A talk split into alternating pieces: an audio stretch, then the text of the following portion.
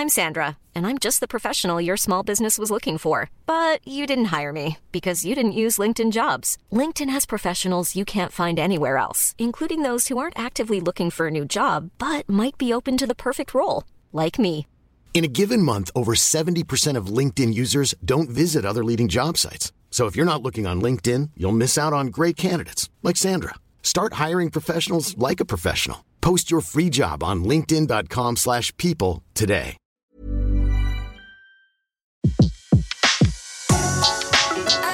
Le meilleur de séances radio est maintenant sur We Love Cinéma. Les secrets du cinéma. Découvrez toutes les anecdotes et secrets de tournage du 7e art dans Les secrets du cinéma sur Séance Radio par BNP Paribas.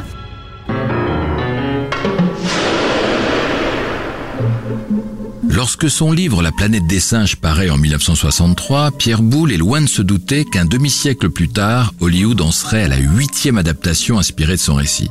Le premier film, signé Franklin Schaffner, sort en 1968 avec Charlton Heston dans le rôle principal. Les spectateurs de l'époque seront profondément marqués par la dernière image du film. Après un voyage spatial et temporel qui l'a fait atterrir sur une planète où les singes ont réduit les hommes à l'état d'esclaves, le personnage joué par Charlton Heston découvre avec effarement la statue de la liberté à demi enfouie dans le sable et comprend qu'il est en fait sur la Terre 2000 ans plus tard. C'est pas vrai. C'est pas possible. 2000 ans plus tard, nous étions revenus sur la Terre. Ce monde de cauchemar, c'est la Terre. À l'époque, il n'y a évidemment pas d'image de synthèse, et pour jouer les singes, on prend des acteurs et on les maquille. 80 personnes sont vouées à cette tâche, et le résultat est assez stupéfiant pour que le film devienne culte et qu'Hollywood envisage aussitôt des suites. Il y aura ainsi dans les années 70 quatre films de série B, du type, les titres parlent d'eux-mêmes, Le secret de la planète des singes ou Les évadés de la planète des singes, puis, 30 ans plus tard, le remake signé Tim Burton qui reprend le titre initial, La planète des singes. Vos singes vous permettent de voler? Nos singes vivent aux eaux, ils font ce qu'on leur dit. Rebelote en 2011, La planète des singes des origines fait un tel carton, 500 millions de dollars, qu'il n'est plus question de lâcher le filon, ce qui nous vaut aujourd'hui La planète des singes, l'affrontement signé Matt Reeves. On ne vous veut aucun mal Je crois qu'ils me comprennent peut-être. C'est que des singes, je sais pas si tu te rends compte. Que des singes, vraiment, tu crois? Entre-temps, entre les débuts de la saga et les films d'aujourd'hui, la motion capture, tel Zorro, est arrivée. On dira même plus pour parodier les Dupont, eux aussi objets de la même technique dans le Tintin de Spielberg, qu'on est passé aujourd'hui à la performance capture. Quelques explications. Vous voulez faire un jeu vidéo, un film d'animation ou un film de science-fiction où les personnages par essence sont des créatures comme dans Avatar. Vous prenez des mimes, ou des vrais comédiens, vous leur mettez des habits moulants près du corps qui ressemblent à des combinaisons de plongée, vous posez des capteurs sur leurs costumes à des endroits précis, par exemple aux articulations, sur la figure également pour enregistrer la moindre expression.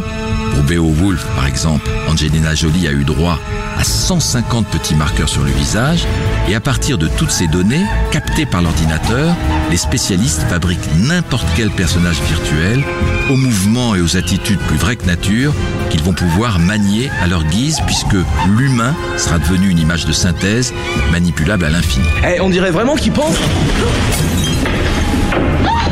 Voilà comment sont désormais fabriqués les singes de cette nouvelle saga hollywoodienne.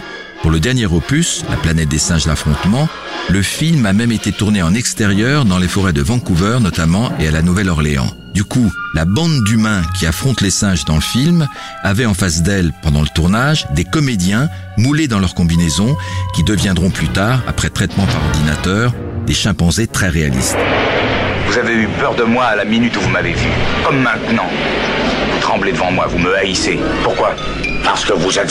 L'avantage de faire appel à des comédiens et plus à des cascadeurs comme autrefois, c'est de donner aux singes qui deviennent dans les scénarios de plus en plus intelligents et civilisés des attitudes et des expressions de plus en plus humaines. Pour jouer César par exemple, qui dans le dernier film est le leader des singes, le réalisateur Matt Reeves a choisi le comédien Andy Serkis qui désormais est devenu le meilleur dans ce domaine. Il a à son tableau de chasse la création de Gollum dans Le Seigneur des Anneaux, du capitaine Haddock dans le Tintin de Spielberg et donc désormais du chef des gorilles dans La planète des singes. C'était Les secrets du cinéma sur Séance Radio. la radio de tous les cinémas par BNP Paribas. Retrouvez l'ensemble des contenus séances radio proposés par We Love Cinéma sur tous vos agrégateurs de podcasts.